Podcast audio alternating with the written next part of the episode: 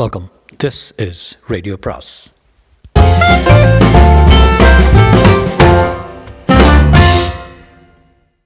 சுஜாதாவின் ரத்தம் முறை நிறம் பாகம் ஆறு.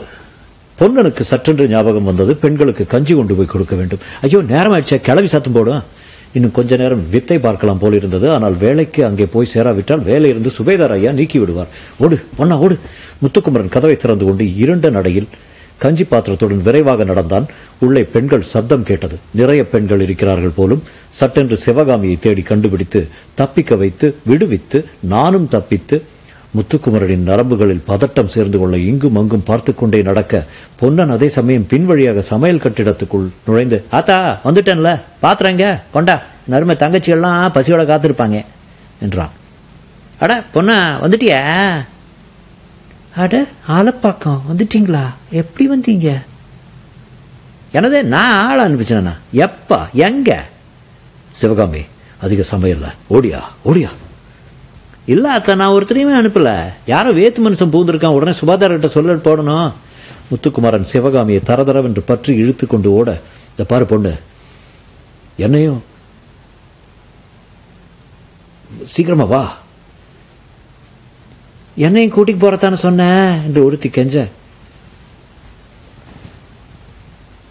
அவங்கெல்லாம் வித்த பார்த்துக்கிட்டு இருக்காங்க போல ஒருத்தரையும் காங்கலையே. சிவாமி இப்போ இறக்கத்துக்கெல்லாம் நேரம் இல்லை வா வந்துரு. ஒரே ஓட்டமாக ஓடிடணும் சிப்பாயிங்க பார்த்தா சுட்டு போடுவாங்க. ஏய் அவங்ககிட்ட சொல்லித்தாண்டா ஆகணும் நீ. ஏன் உள்ற போய் அவன் யாருன்னு பார்த்துக்கிட்டு வாரேன். நீ அதுக்குள்ளற போய் சிப்பாய்களுக்கு சொல்லி போட்டு வந்துடுன்னு சிவகாமியின் சலங்கை புலம்ப இருவரும் ஓடிக்கொண்டிருக்கும் போது எதிர்ப்பட்ட கிழவியை பார்த்து விட்ட முத்துக்குமரன் பெரியமா ரொம்ப நன்றி நான் வரேன் என்றார். ஏ ஏ ஏ ஏய் எங்க பாரு? யார் நீ? களவான பயல? நில்றா? அவன் வழியில் நின்றவளை தள்ளிவிட்டு ஓடிக்கொண்டே இருந்தான். சிவகாமி திரும்பி கிழவிக்கு அடிபட்டுச்சா? என்று பார்க்க சி வா என்று அதட்டினான். என்னது? ஆளா? ஆள் பூந்திருக்கா? எப்படி? தெரியாதுங்க எசமான்ற. யாரோ என் பேரை சொல்றி உள்ற வந்துற சமயக்கார கிழவி சொல்லிச்சு. நீ எங்கடா போயிருந்த? உங்கள் உங்க மாதிரி வித்தை பார்த்துட்டு இருந்தேனியா போட என்று அவனை பளியர் கன்னத்தில் அறைந்துவிட்டு காவலில் இருந்த இந்திய சிப்பாய் உடனே கட்டிடத்தை நோக்கி ஓடும்போது மற்றவர் சேர்ந்து கொள்ள ஒலி எழுப்பிக் கொண்டே சென்றான். ஓரத்தில் இருந்த வெண்கல எச்சரிக்கை மணியை ஒருவன் அடிக்க வித்தை பார்த்து கொண்டிருந்த அத்தனை பேரும் வேடிக்கையை துறந்து அந்த கட்டிடத்தின் பால் ஓடினார்கள். பூஞ்சாவலை தன் நடனத்தை நடு- நிறுத்திவிட்டாள். முத்துக்குமரன் சிவகாமியை இடுப்பை பிடித்து தூக்கிவிட அவள் சட்டென்று ஒரு தாவலில் ஒரே தாவலில் மரக்கிளையை பிடித்துக்கொண்டு ஊஞ்சலாடி சுவரை தாவி வெளியே சுதந்திர பிரதேசத்தில் விழுந்து உடனே எழுந்திருந்து முத்துக்குமரன் சுவருக்கு மேல் தோன்ற காத்திருந்தாள். சிவகாமி ஓடிரு ஓடிரு ஓடி போயிரு. அக்கா அப்புறம் வரும். ஓடு ஓடியே போயிரு என்று முத்துக்குமரன் குரல் கேட்டது. முத்துக்குமரன் பாதி சுவர் ஏறி வலது காலை வைத்து விட்டான். இடது காலை தூக்கி சாடும் தருணத்தில் குண்டடிபட்ட காயம் சுரீர் என்று வேதனை சங்கிலியால் சொடுக்கிட்டு இழுக்க சற்றே தடுமாறினான். அப்பொழுது சிப்பாய்கள் ஓடி வந்து அவனை நெருங்கி காலை பற்றினர். அசாத்திய முயற்சியால் காலை உதறிக்கொண்டு சுவரின் மேல் பெரும்பாலும் ஏறிவிட்டான். துப்பாக்கி முனை கத்தியால் காலில் குத்தப்பட்டான். ஆறலாமா என்று யோசித்துக் கொண்டிருந்த அவன் காயம் உடைந்து ரத்தம் பீரிட்டது சுவரில் அவன் ரத்தம் விழு- வழிந்தது. சிவகாமி வெகு தூரத்தில் ஓடிக்கொண்டிருப்பதை பார்த்துவிட்டு முத்துக்குமரன் சுவரோரத்தில் தடுமாறி சரிந்து வீழ்ந்தான். பத்து பேர் அவனை சூழ்ந்து கொண்டனர். எந்திரிடா எந்திரி.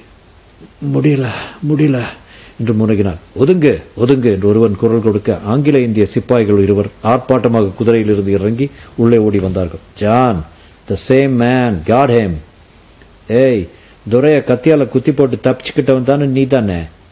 முத்துக்குமரன் பதில் சொல்ல முடியாத நிலையில் வெற்று பார்வை பார்த்தான். அவன் கண்களுக்குள் மயக்கம் சஞ்சரித்தது. சிவகாமி தப்பித்து விட்டாள். என்னால் யாருக்கும் துக்கம் இல்லை என்கிற எண்ணம் ஓர் ஓரத்தில் வலியை சற்றி சற்றே மீறி ஆறுதல் அளித்தது. அவர்கள் அவனை மூர்க்கத்தனமாக உயர்த்தினார்கள். நிற்க முடியாமல் சாய்ந்தான். அவனை இழுத்து கொண்டு சென்றார்கள். கால்கள் தொங்கிக் கொண்டு வர அவன் தொங்கிக் கொண்டு வர அவன் நகர்த்தப்பட்டான். கட்டிடத்துக்கு வெளியே கூட்டம் சேருவதை கலவரத்துடன் பார்த்தாள் பூஞ்சோலை. என்ன இருக்கும் அந்த ஆளுக்கு? வித்த எப்போதும் நின்று போயிட்டுச்சே. எல்லாரும் ஒருமித்து கட்டிட வாசலே பார்த்து கொண்டு இருக்கிறோமே சிலர் ஓட எமிலி ஆஷ்லியிடம் என்ன ஆயிடுச்சு என்று விசாரித்தாள். நான் போய் விசாரித்து வருகிறேன் என்று ஆஷ்லி கிளம்ப முத்துக்குமரன் கழுத்தில் கயிறு சுற்றி இருவரால் இழுக்கப்பட்டு வெளிப்பட்டான்.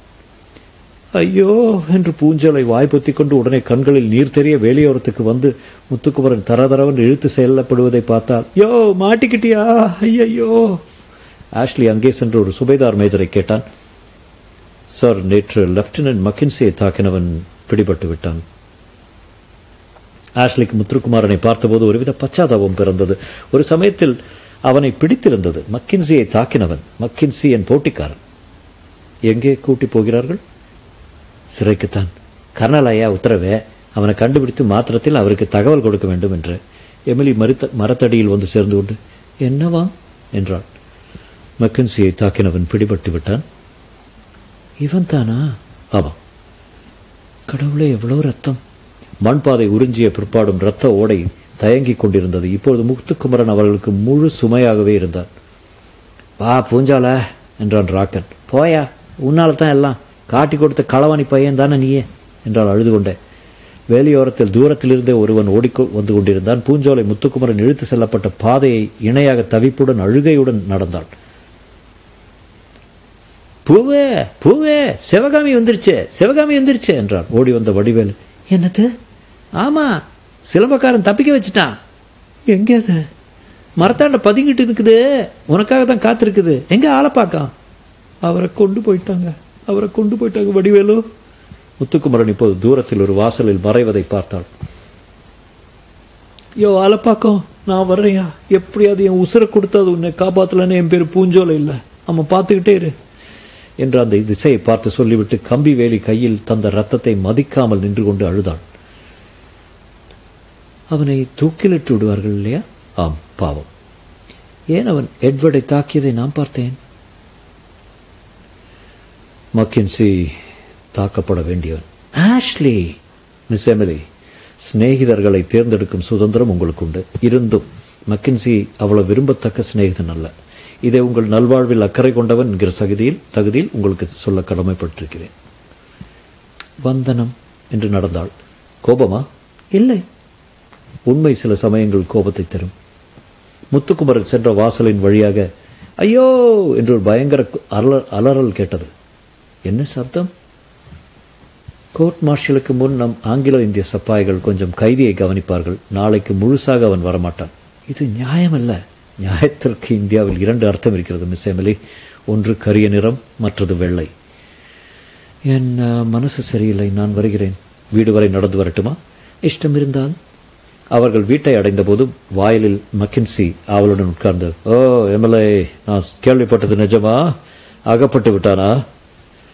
ஆமேடி இது ஆஷ்லி தெரிந்திருக்குமே. மக்கின்சி ஒரு கணம் ஆஷ்லி அலட்சியமாக பார்த்து அவன் அகப்பட்டு விட்டானா?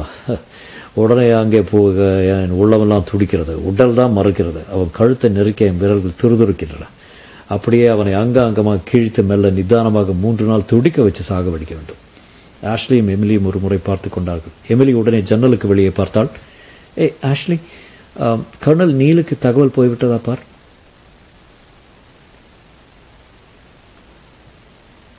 கோர்ட் மார்ஷலுக்கு ஏற்பாடு செய்ய வேண்டும். ஆஷ்லி சற்று தகுதரும் மிஸ் எமிலி uh, நான் வரட்டுமா? மறுபடி சந்திக்கலாம் என்றான். மெக்கின்சி அவனை பார்த்து த பார் ஆஷ்லி நீ நீ இவளை சந்திக்க வேண்டிய அவசியமே இல்லை. எமிலி இவனோட சொல்லி ஆயிட்டதெல்லாம் நானும் நீயும் கல்யாணம் செய்த போகிறோம் என்பதை. என்ன? என்றாள் எமிலி ஆச்சரியத்துடன். ஆம். த பார் லெப்டினன்ட் இனி இவளிடம் நீ பேசுவதையோ சிநேகிப்பதையோ நான் விரும்பப் போவதில்லை. உனக்கு பெண் துணை வேண்டுமென்றால் கருப்பு பட்டணத்துக்கு போ. ஒரு ராத்திரிக்கு நாலனா போதும். எட்ரி என்று அதட்டினாள் எமிலி ஆஷ்லி புண்பட்டவன் போல எதுவும் பேசாமல் புறப்பட்டு செல்ல எமிலி ஏஞ்சி நீ சில சமயம் மிகவும் கொடூரமாக நடந்து கொள்கிறாய். உன்னை கல்யாணம் பண்ணிக் கொள்வதாக யார் சொன்னது? யாரும் சொல்ல வேண்டாம் பெண்ணை தீர்மானித்தாயிற்று யார்? நான் தான். என் சம்மதம்? உன்னுடைய சம்மதம் கிடைக்காவிட்டால் கிடைக்குமாறு செய்து விடலாம். வேற ஒருத்தனும் உன்னை அண்ட முடியாதபடி செய்து விட்டால் போகிறது. எடி நீ பேசுவது நன்றாகவே இல்லை. எனக்கு பேச்சு தெரியாது. செயல்தான் தெரியும். அந்த கருப்பு பன்றி மற்றும் நேற்று முன்தினம் குறுக்கிட்டிராவிட்டால் என் செயல்களின் சிறப்பை உன் உடலில் கத்தி குத்தினது போல இன்னும் உணர்ந்து கொண்டிருப்பாய். எமிலியின் கன்னங்கள் கோபத்தில் சிவந்து பேசாமல் விருட்டென்று உள்ளே சென்றாள். மக்கின்சி சிரித்துக்கொண்டே தன் கையை கட்டுப்படுத்தி இருந்த துணி ஊஞ்சலை தொட்டு பார்த்து கொண்டான். ஒரு கை இருக்கிறது பத்திரமாக. அது போதும். நாளைக்கு வழக்கு கைது என்றெல்லாம் அதிகாரபூர்வமாக ஆகிவிடும். அப்புறம் அந்த கருப்பனை விசாரித்து தூக்கில் தொங்க விட்டு விடுவார்கள். மக்கின்சிக்கு அதில் அதிக திருப்தி இல்லை. தனியாக நேருக்கு நேர் அவனை சிறையில் போய் பார்த்து அவன் என் கழுத்தருகே வெட்டினதுக்கு எதிர்வெட்டு கொடுக்க வேண்டாமா? இன்று இரவுக்குள் அவரை போய் பார்த்தே ஆக வேண்டும். மக்கின்சி உள்ளே சென்று சுவரில் மாட்டியிருந்த சவுக்கை எடுத்து ஒரு தடவை உதறி பார்த்து கொண்டான். ஜார்ஜ் ஜார்ஜ் என்று கூப்பிட்டான். என்ன? என்று கேப்டன் ஜார்ஜ் ட்ரெவரின் குரல் கேட்க உன் சவுக்கையை சற்று எடுத்துக்கொண்டு போகிறேன் நாளை திரும்பி தருகிறேன் எங்கே போகிறாய்? என் இந்திய நண்பனை சந்திக்க. இரண்டு கைகளும் பின்பக்கம் பிணைக்கப்பட்டு இடுப்பிலும் கழுத்திலும் சுருக்கப்பட்ட கயிற்றினால் முத்துக்குமரன் தேவைக்கு அதிகமாக அடிக்கடி இழுக்கப்பட்டு மிக உயரமான மரக்கதவு திறந்த பின் தள்ளப்பட்டான். ஒற்றை கால் நொண்டிக்கொண்டே உள்ளே நடந்தான். அந்த இடம் அவன் எதிர்பார்த்த அளவு பயங்கரமாக இல்லை. மகா உயர கற்சுவர்கள் நீண்ட சதுர வடிவில் செம்மண் முற்றத்தை பத்திரமாக பார்த்து கொண்டிருந்தது. இடது வலது பக்கங்களில் வரிசையாக சிறை அறைகள் தெரிந்தன. நடுவே சில மரங்களும் ஏன் ஒரு மல்லிகை பந்தலும் தெரிந்தன. ஓரத்தில் காய்கறி தோட்டமும் கூட இருந்தது. முத்துக்குமரன் அந்த வரிசையான சிறை கதவுகளின் முன் செல்லும்போது எல்லோரும் கம்பியை பிடித்துக்கொண்டு வேடிக்கை பார்த்தார்கள். வாயா என்ன செஞ்சா? கொள்ளை அடிச்சியா? கொலை செஞ்சியா? வழிப்பறியா? அவர்களை பார்க்கவே அச்சமாக இருந்தது அடர்ந்த மீசை தாடிகளுக்குள் கண்கள் ஒளிர்ந்தன. உடம்பில் அங்கங்கே சவுக்கு வீரல் காயல்கள் காயங்கள் தென்பட்டன. எல்லோரும் மெலிந்து ஜீவனற்று எலும்பு தெரிய சிறை கம்பிகளை பிடித்துக்கொண்டு முத்துக்குமரன் கடப்பதை பார்த்தார்கள். ஒரு காலி அறை திறக்கப்பட்டது. அதில் தள்ளப்பட்டான். உடனே பூட்டிவிட்டு சிப்பாய்கள் வேகமாக விலகினார்கள். முத்துக்குமரன் எழுந்து பார்த்து கொண்டிருக்க அடுத்த அறைக்காரன் சட்டென்று ஒரு சிப்பாயின் சட்டையை பிடித்து ஐயா ஐயா ஒரு நிமிஷம் கேட்டுட்டு நானும் நீயும் ஒரே சாதி தானே? நானும் தமிழ் நீயும் தமிழ். எனக்கு உதவி செய்ய மாட்டியா? கிராமத்தில் வீடு இருக்குது. பொந்தில் தங்கம் இருக்குது. பதினெட்டு வயசில் பொண்டாட்டி இருக்குது. எல்லாத்தையும் உனக்கே தரேன். சத்தியமாக சாமி சாட்சியாக தரேன். என்ன விட்டுறியா வேண்டாம்யா. ஒரு தடவை மன்னிச்சிருங்கய்யா. என்று உரத்த கரல் குரலில் கதறினான். சிப்பாய் வாட! என்று உதறிக்கொண்டு செல்ல இவன் கூக்குரல் கொஞ்சம் கொஞ்சமாக திட்டாக மாறி உச்ச துவனியில் கற்சுவர்களில் எதிரொலித்தது. கொஞ்ச நேரம் அழுதுவிட்டு ஓய்ந்தான்.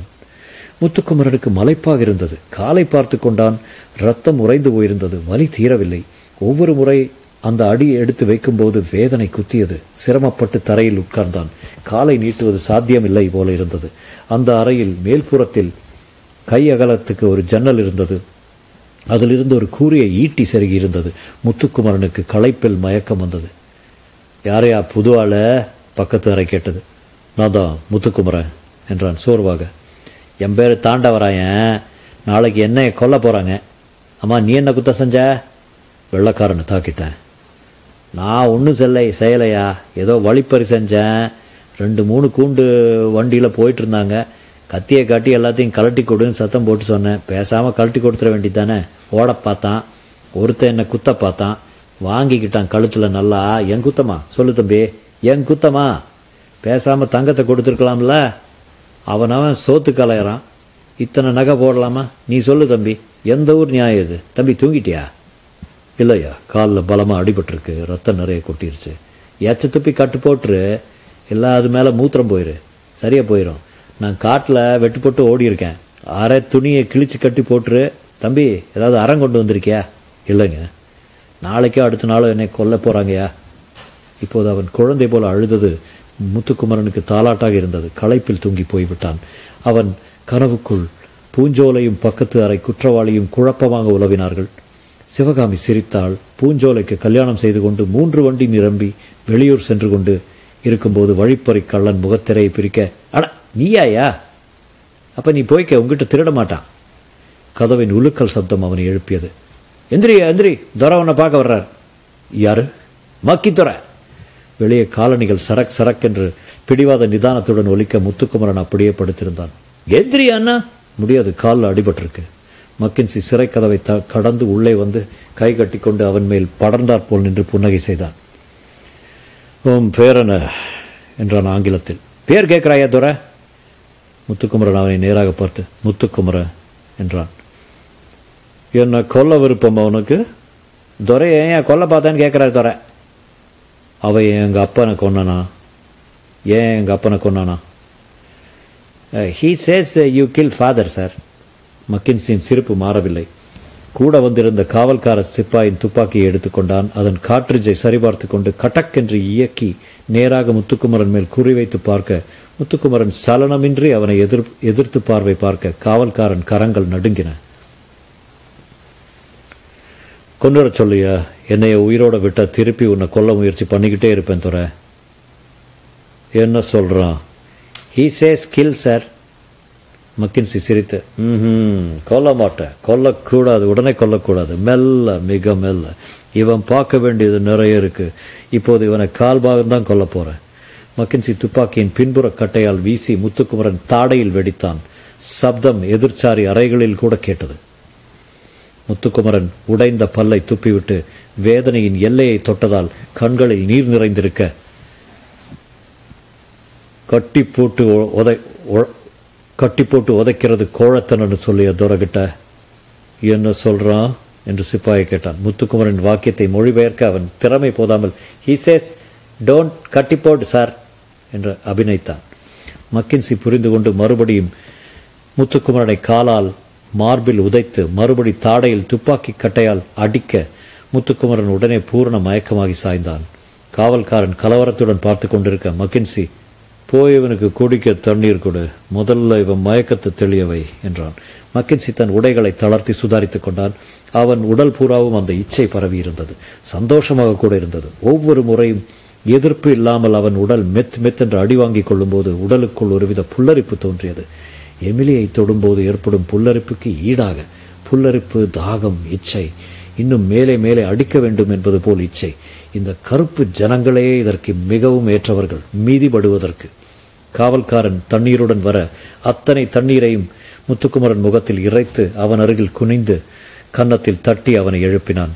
முத்துக்குமரன் சற்றே கண் விழிக்க மக்கின்சி அவன் காயத்தில் மிதித்தான். முத்துக்குமரன் ஐயோ! என்று காற்றாய்த்தான் பேச முடிந்தது.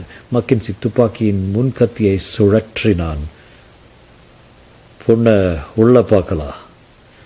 அப்போது விரைவாக யாரோ நடந்து வரும் சப்தம் கேட்க மக்கின்சி திரும்பினார். இந்த பையனை நான் பார்த்துருக்குறேன்.